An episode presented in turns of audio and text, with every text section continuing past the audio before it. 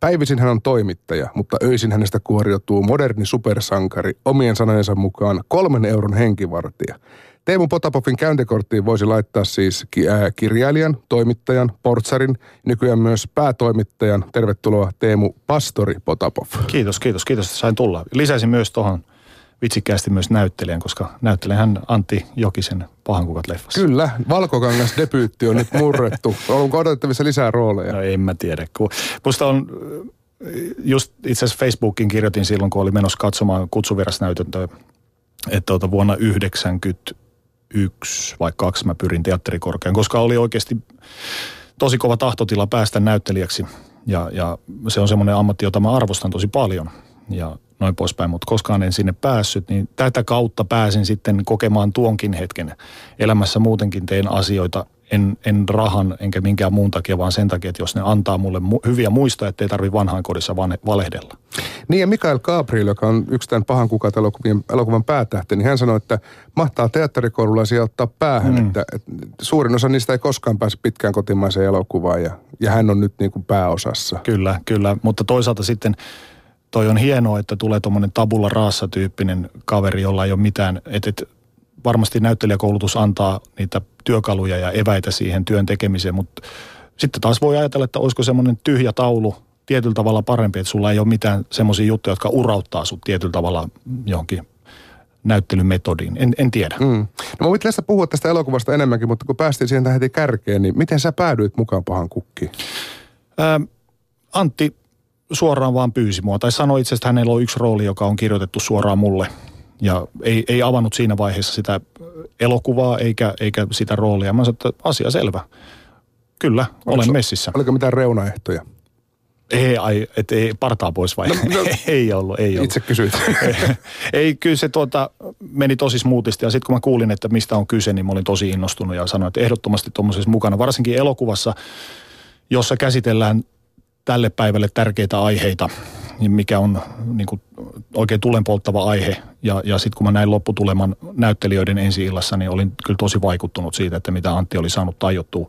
Ja koko se näyttelijäkaarti ja koko, koko jengi, mikä sitä leffaa oli tekemässä, niin olin kyllä tosi otettu siitä, että minkälainen se loppujälki oli. Niin ja sinä ja, ja Mikael Gabriel, että suinkaan ollut ainoita ensikertalaisia, että sehän oli, jokin oli miehittänytkin se vähän tämmöisellä niin kuin elokuva-alan – untuvikoilla. Kyllä, kyllä. Et, et, siellä oli muitakin, oli Juno, joka tekee todella hienon, hienon roolin siinä Juno-nimisenä kaverina ja sitten se ää, päähenkilö, niin nuori poika, joka muistaakseni Antti sanoi, että hän löysi sen jostain iltauutisista tai nähnyt jonkun niin tämmöisen. Oli, joo. Se oli tosi, tosi, joo, kyllä, tosi lahjakas. Ja toivon mukaan hän innostuu näyttelemään ja ainakin oli sanonut yhdessä haastattelussa, että haluaisi vielä lisää tehdä tällaista hommaa. Vielä ehtii, koska ikä on muistaakseni 15 vuotta. 4-15. 4-15 vuotta. No mä listasin tuossa noita sun niin sanottuja pääammatteja. Siellä on toimittaja, kirjailija, nykyään siis myös päätoimittaja ja portieri eli portsari. Niin onko vielä jotain lisättävää tähän CVCn näyttelijän lisäksi, mitä historiasta tai nykypäivästä ei, löytyy? Ei, kyllä toi, toi tossa, tossa pitää olla. Suurin piirtein on, mutta miten monet kysyy, että no miten sä oot, että kyllä äijä on ehtinyt, mutta sitten mä yleensä sanon, että kun ei kulje kädet taskussa ja on innokas ja sanoo monen asiaan kyllä, niin sitten löytää itsensä uusista jutuista. Ja niin kuin mä sanoin, niin yksi mun motivaattoreita on se, että ei tarvitse vanhainkodissa valehdella ja tulee niitä kokemuksia elämästä ja, ja sitä kautta myös se oma näkemys elämästä laajenee ja sä pääset niin kuin uusiin makeisiin juttuihin mukaan. Mieluummin sanoo, että voi hemmetti, kun piti tehdä toikin, kuin että olisinpa tehnyt. Et, et, ikä on nyt kertynyt se 43 vuotta ja siihen ikävuoteen mennessä on ehtinyt kyllä tehdä kaikkea tosi nastaa ja, ja edelleen odotan innolla, mitä tuleman pitää. Mm, ja jos hallitus, hallituksen kaavailut menee läpi, niin aktiivityöura on sanotaan nyt vielä 30 vuotta edessä kyllä, ainakin, kyllä. mihin se sitten ikinä ehtiikään. Kyllähän sekin tietenkin tietyllä tavalla pelottaa, että ihmisistä puristetaan viimeisetkin mehut irti, oli ala kuin ala, että kuinka moni tämmöistä rumpaa sitten jaksaa. Teemu Pastori Potapov, ja menikö näin, että Pastori lempinimi tuli sen jälkeen, kun lähdit teologiseen opiskelemaan? No aika pitkälle joo. Mä treenasin silloin tota aktiivisesti, tosi aktiivisesti tuossa Töölö Gymillä ja, ja, ja Töölö Gymin omistaja Junnu sitten joskus vähän leikkimielisesti heitti tällaisen. Ja sitten se jäi siitä elämään ja siitä lähtien se on ollut semmoinen tavaramerkki, että, että enemmän ihmiset tietää mut pastorina kuin Teemuna. Ja se sopii mulle ihan mainiosti. No, jos jos tota, olisit vienyt teologiaopinnot päätökseen ja vielä hankkinut, hankkinut siihen pappisvihkimyksen päälle, niin olisit taatusti Suomen lihaksikkain pappi. no en tiedä, kyllä tuolla varmaan on, on, on kyllä bullinpiikin kavereita. Mutta, niin, joo, mutta pappina? Kyllä, no pappina joo, ehkä, no en, en, en tiedä, mutta kyllä mulla oli, oli oikeasti jossain vaiheessa oli ö, semmoinen halu päästä ja tehdä ö, papin hommia ja, ja noin poispäin ja mielikuvissa – ja kyllähän mä oon tehnyt. Mä tein jotain harjoitteluita Meilahden seurakunnassa ja siellä toimin nuoriso, nuoriso-ohjaajana, nuorisopappina silloin teologisessa muutaman kesän ja, ja noin poispäin. Ja oli ripareilla ja muuta ja se oli tosi kivaa hommaa. Mutta sitten taas jossain vaiheessa se oma state of mind muuttui sellaiseksi, että kun oma maailmankatsomus laajenee ja, ja oma maailmankatsomus avartuu, niin sitten jossain vaiheessa mä aloin miettiä sitä, että olenko minä juuri se oikea henkilö sanomaan kahdeksan 70-80-vuotiaalle vanhemmalle ihmiselle, kuinka sinun pitää elää, jotta sinä pääset pisteeseen X. Ja sitten mä tajusin, että ei tämä kyllä ole mun juttu. Että mä en ole kukaan sanomaan kenellekään yhtään mitään.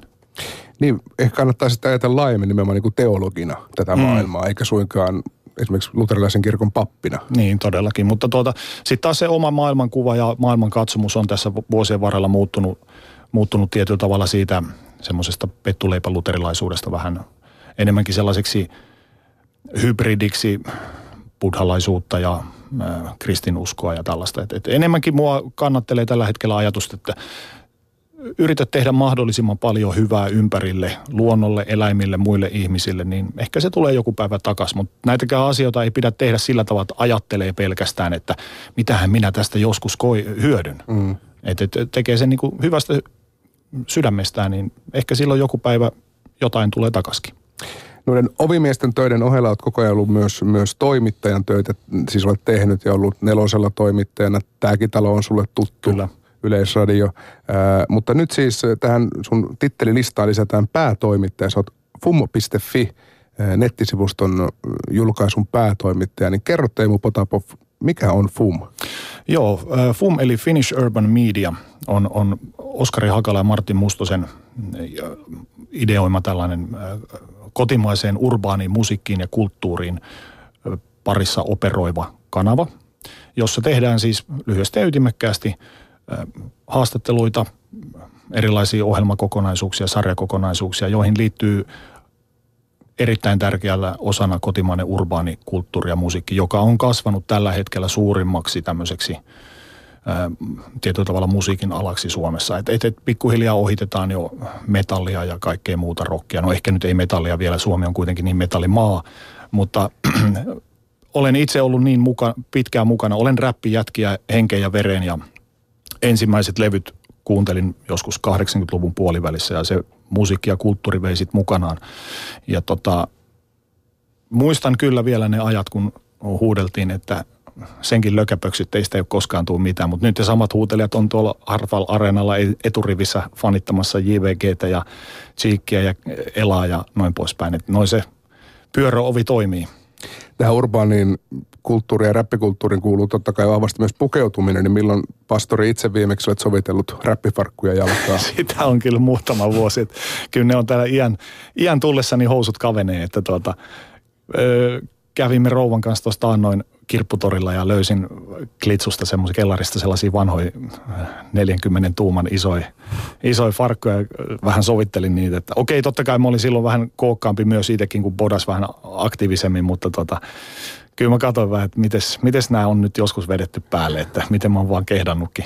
Mutta hei, se kuului siihen aikaan ja se oli sitä aikaa. Mitä muuta tämä urbaani Fumissa tarkoittaako pelkästään musiikkia? Ää, tehdään siis ei pelkästään musaa, vaan tehdään myös semmoisia ohjelmakokonaisuuksia, joihin nivotaan jollain tavalla ää, artistit mukaan, oli ne sitten videosarjoja tai, tai mitä tahansa, ja henkilökuvia ihmisistä.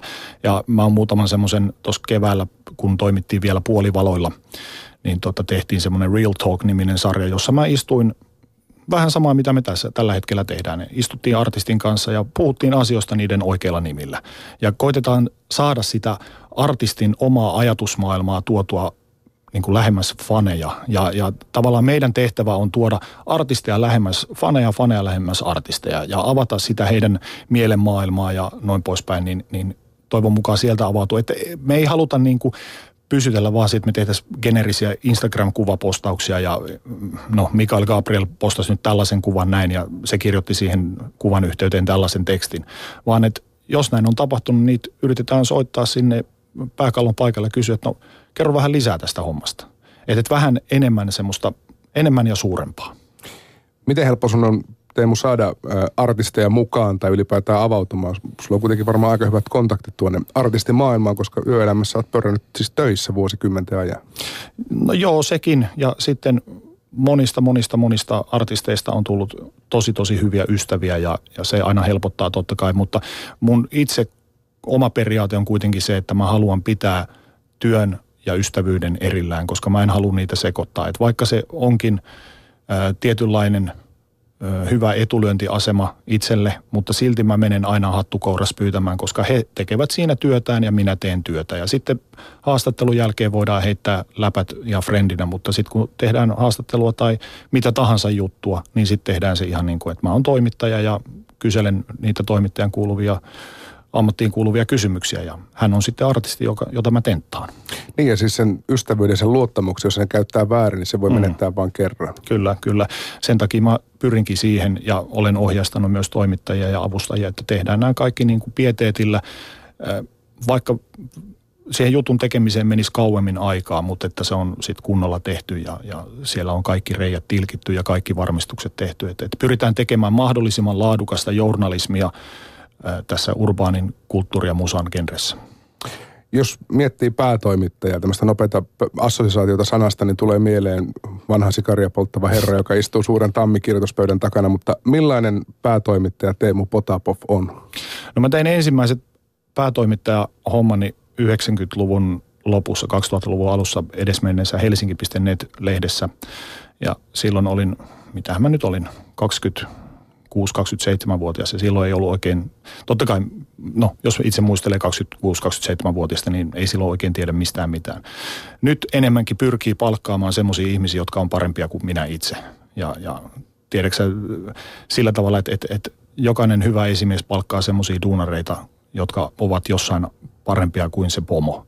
Että, että mulla oli nelosella oli no, työurani paras, paras esimies äh, Viipolan Ilari, joka tota, opetti mulle, mua nuorempi kaveri, mutta hän oli kyllä semmoinen esimies, että, että vedän kättä lippaan joka kerta, kun näen hänet, että kannustava, hyvä, hyvä semmoinen tota, motivaattori, että, että enemmän mä haen sitä positiivisuuden kautta niitä juttuja, kuin annan mitään negatiivista. Että sitten negatiiviset jutut, mitä tulee, niin ne, nekin keskustellaan auki positiivisessa hengessä. Nelonen tietenkin on, on iso, iso mediatalo ja siellä on paljon ihmisiä töissä, mutta minkälainen tämä sun uusi työyhteisö on? Miten paljon se eroaa tuommoisesta isosta toimituksesta? No sillä tavalla, että meillä on ehkä suorempi, me, me ollaan pieni ja ketterä, me pystytään nopeasti reagoimaan juttuihin ja tekemään muutoksia ja, ja jos tulee jotain uutta ideaa, niin pystytään teke, te, tuottamaan se tuottamaan se idea sitten nopeasti, että silleen, että se on sitten kuluttajien nähtävillä. Ja byrokratia totta kai on huomattavasti paljon vähemmän.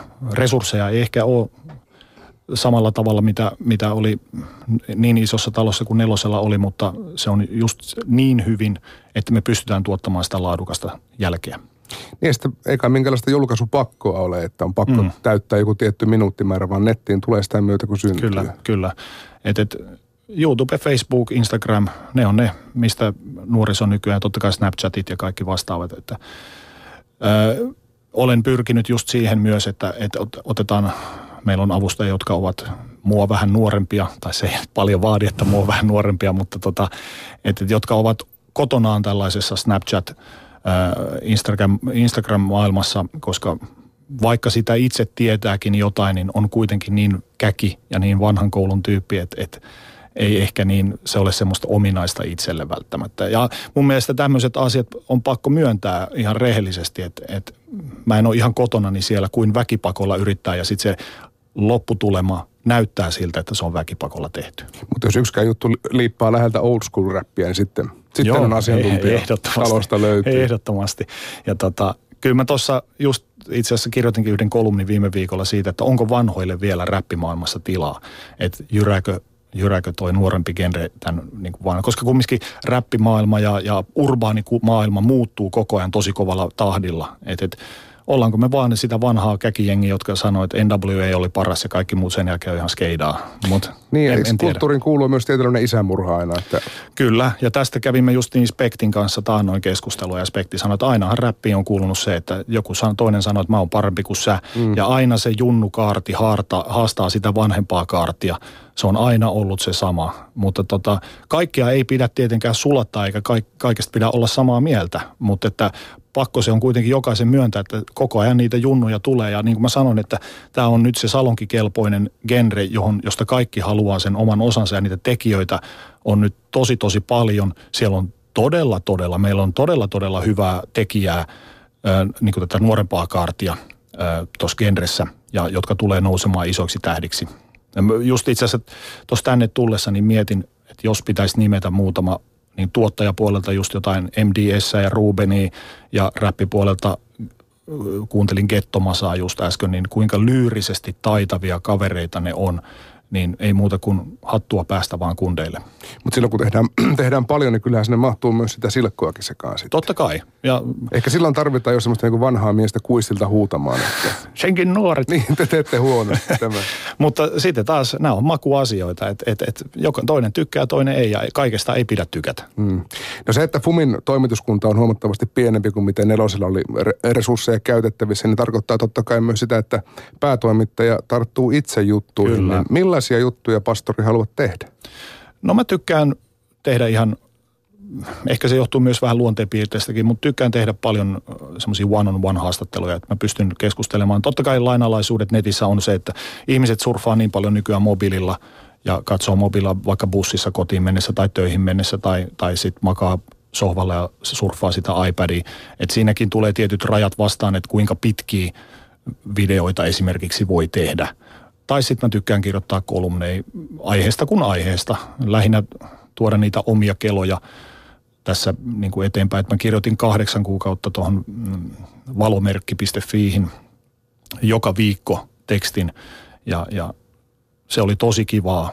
Se maailma taas liikkuu ihan eri äärilaidassa kuin sitten tämä urbaani maailma. Niin se on ravintola-alan lehti? Ei, ei. Valomerkki, valomerkki.fi on ö, Espoon, Vantaan ja Helsingin seurakuntien tämmöinen verkkojulkaisu. Viittaa enemmän ravintolaan. No vähän Miksi mä, mä, oon jotenkin, mä oon nähnyt paljon sun kirjoituksia ja käynyt lukemassa. mä oon koko ajan yhdistänyt sen kuin valomerkki. Että valomerkki nyt no on tavallaan kirkkohan se ravintolakin kai on. No joo, joo, jollain tavalla. Mutta että tykkään tosi paljon kirjoittaa, kirjoittaa kolumneja, omia keloja ja noin poispäin. Että sieltä mä saan niin kuin, myös samalla saa selvennettyä omaa ajatusmaailmaa, kun ne kirjoittaa ulos ja mm. ylös paperille. Niin. Mutta sen verran tuottelijas kuitenkin, että et, et kertaakaan joutunut tekemään kolumnia kolumnin kirjoittamisen vaikeudesta. En, en. Kyllä mä, siinä oli muutama kerran, kun mä oikeasti kipuilin sille, että ei tästä tule yhtään mitään, että et joka viikko teksti, mutta sitten taas kun mun, mä en muista kuka se sanoi, olisiko ollut Elastinen vai kuka sanoi, kun puhuttiin joskus Elan kanssa, että, että ei se inspiraatio tule itsestään, että jos sä vaan odotat sitä – et siihen kun istuu siihen koneen ääreen ja alkaa jotain tapailemaan, niin yhtäkkiä siinä syntyy. Ja pari kertaa tuli semmoinen, että tuli niin kuin oikeasti, että mä sain edelleen saan, mä saan tosi niin kuin suoraa palautetta ovella. Ihmiset tulee sanoa, että vitsi, mä oon lukenut sun tekstejä, ne on tosi hyviä. Se, se on aina itselle, se on todella kivaa palautetta. Se on parasta palautetta, mitä joku voi saada, että kun tulee joku sanomaan, että mä oon sanonut, että sulla on hyviä ajatuksia. Ja, ja just tämmöiset pahimmat kipuilutekstit, niin ne onkin kääntynyt sitten semmoiseksi, että tämä oli tosi hyvä. Ja siitä tulee niin kuin semmoinen kiva onnistumisen fiilis. Niin ja kyllä se kertoo hyvää myös ravintolan asiakaskunnasta, että he jaksaa lukea. Joo, joo. Ehdottomasti. Portsarin kirjoittamia tekstejä. kyllä.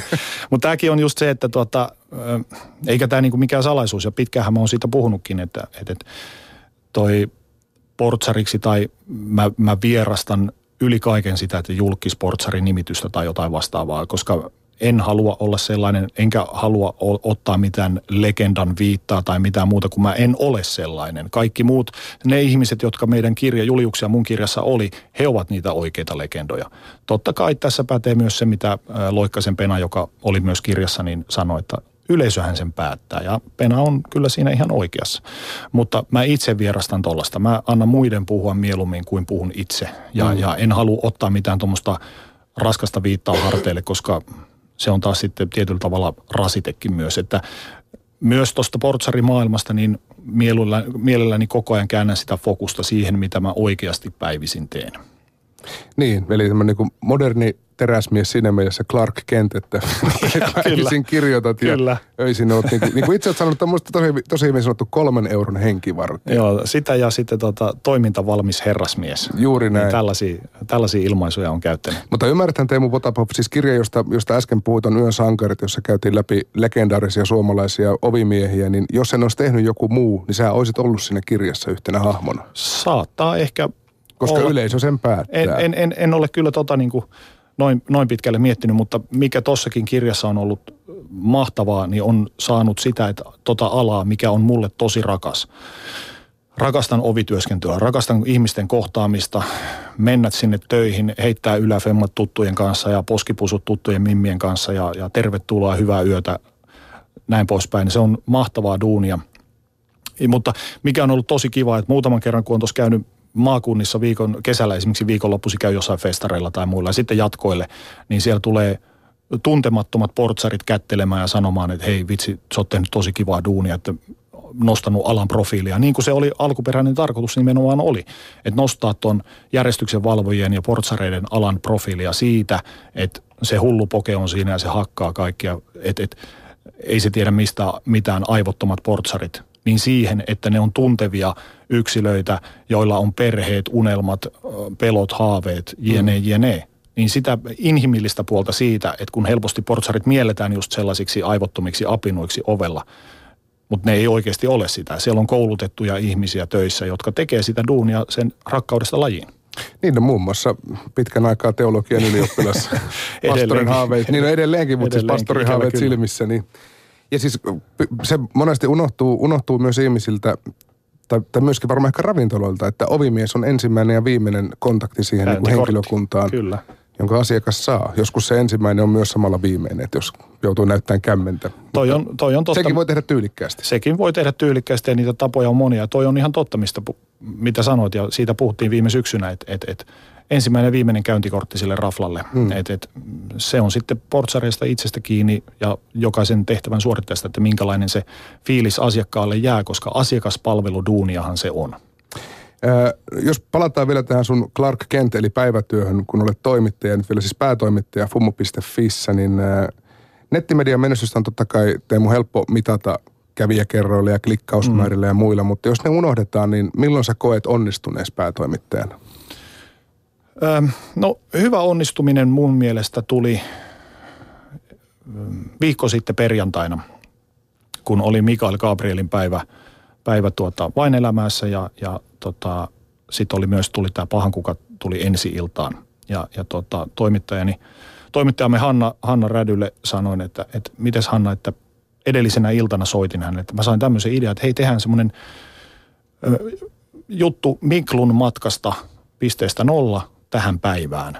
Ja, ja, ja soita ihmisille, jotka ovat olleet siellä matkan varrella mukana, esimerkiksi Nikule Jonelle, joka oli idolsia tuomaroimassa ja ää, Unikille ja Diandralle, jotka ovat tehneet paljon yhteistyötä. Unikin kautta ää, Miklu tavallaan tuli tuohon peliin mukaan, kun oli sen tuplaajana ja muuta. Ja tota, Brandolle, joka on Miklun hyviä kavereita, että teet tästä semmoinen juttu. Ja siitä lopputulemasta tuli tosi hyvä. Että se oli just ohjeistus mennyt perille ja sitten Hanna tehnyt todella tyylikästä hyvää jälkeä, kartottanut sen Miklun matkan siihen ehkä sen hetkisen uran suurimpaan päivään, kun on isoa ohjelmaa ja on elokuvaa ja loppuun myyntyä keikkaa ja jene jene.